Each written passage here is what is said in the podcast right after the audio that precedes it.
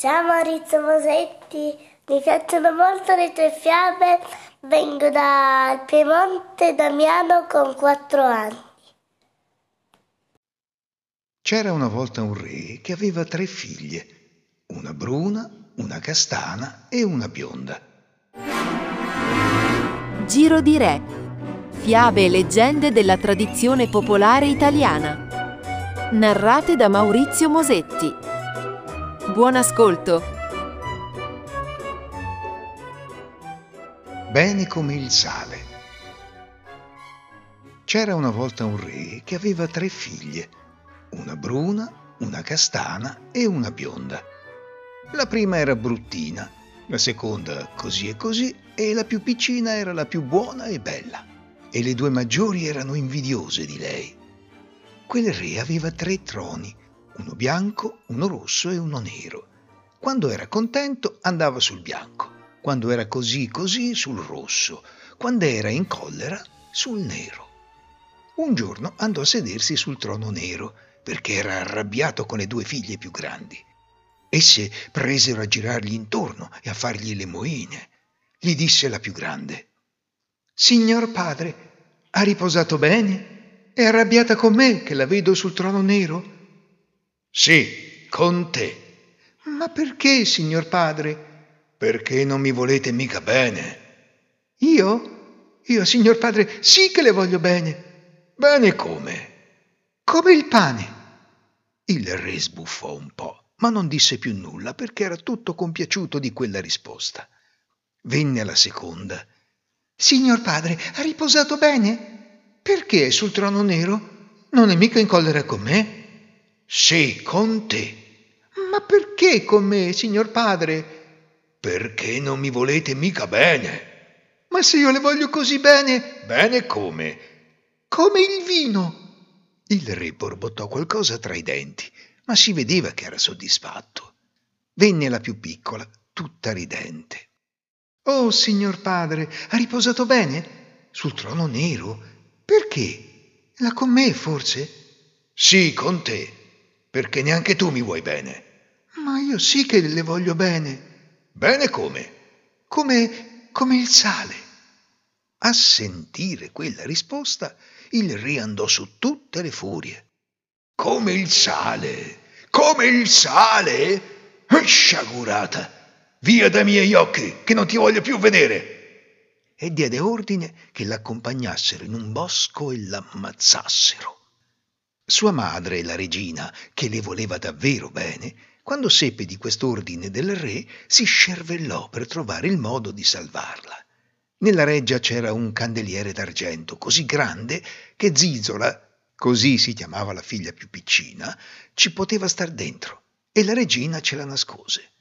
«Va a vendere questo candeliere», disse al suo servitore più fidato, «e quando ti domandano cosa costa, se è povera gente di molto, se è un gran signore di poco e daglielo». Abbracciò la figlia, le fece 1000 raccomandazioni e mise dentro il candeliere fichi secchi, cioccolata e biscottini. Il servitore portò il candeliere in piazza e a quelli che gli domandavano quanto costava, se non gli andavano a genio, domandava uno sproposito. Finalmente passò il figlio del re di Torralta, esaminò il candeliere da tutte le parti. Poi domandò quanto costava. Il servitore gli disse una sciocchezza e il principe fece portare il candeliere al palazzo. Lo fece mettere in sala da pranzo e tutti quelli che vennero a pranzo fecero gran meraviglie. Alla sera il principe andava fuori a conversazione. Siccome non voleva che nessuno stesse ad aspettarlo a casa, i servitori gli lasciavano la cena preparata e andavano a letto. Quando Zizola sentì che in sala non c'era più nessuno, saltò fuori dal candeliere, mangiò tutta la cena e tornò dentro. Arriva il principe, non trova niente da mangiare, suona tutti i campanelli e comincia a strapazzare i servitori. Loro a giurare che avevano lasciato la cena pronta, che doveva essersela mangiata il cane o il gatto. «Se succede un'altra volta, vi licenzio tutti», disse il principe. Si fece portare un'altra cena, mangiò e andò a dormire.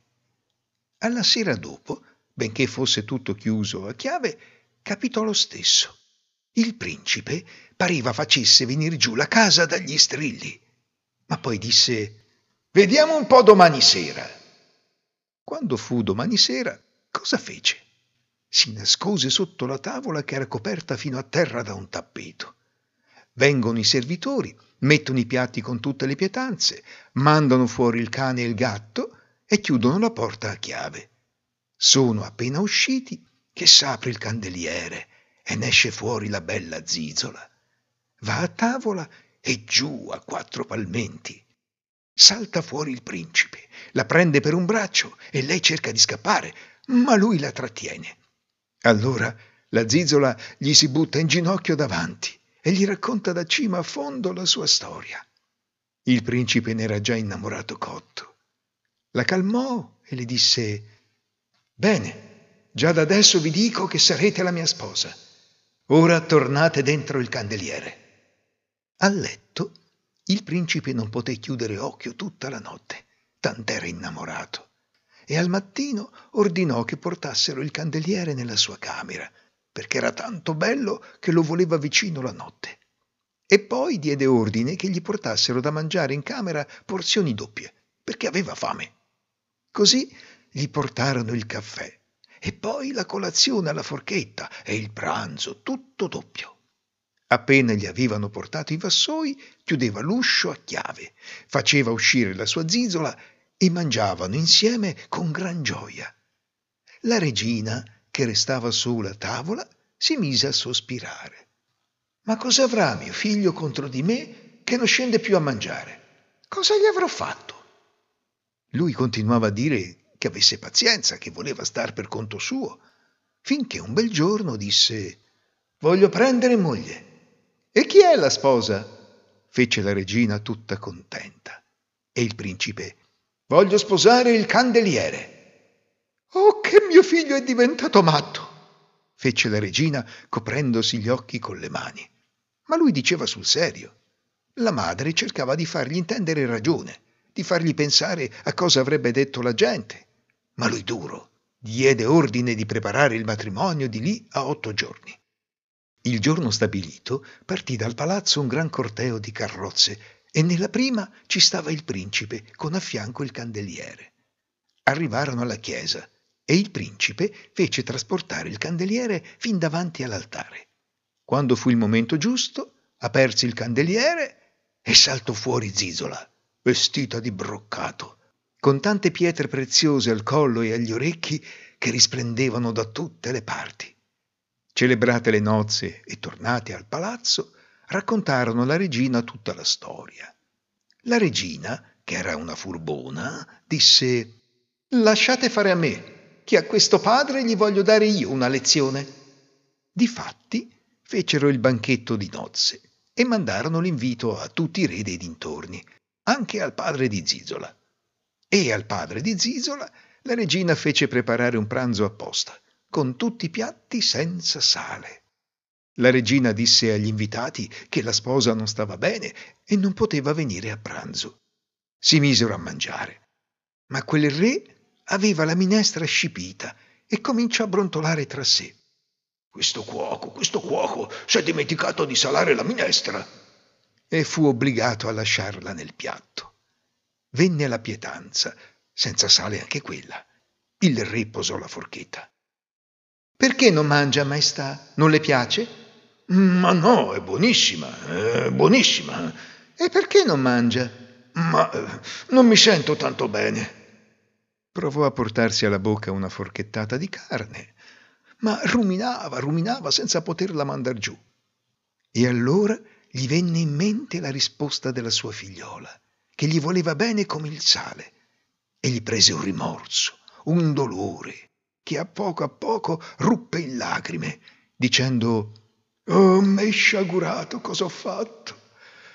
La regina gli domandò cosa aveva e lui cominciò a raccontare tutta la storia di Zizola. Allora la regina s'alzò e mandò a chiamare la sposina. Il padre ad abbracciarla, a piangere, a domandarle come mai era là, e gli pareva di resuscitare. Mandarono a chiamare anche la madre. Rinnovarono le nozze con una festa ogni giorno, che credo siano lì ancora che ballano. Giro di Re. Fiabe e leggende della tradizione popolare italiana.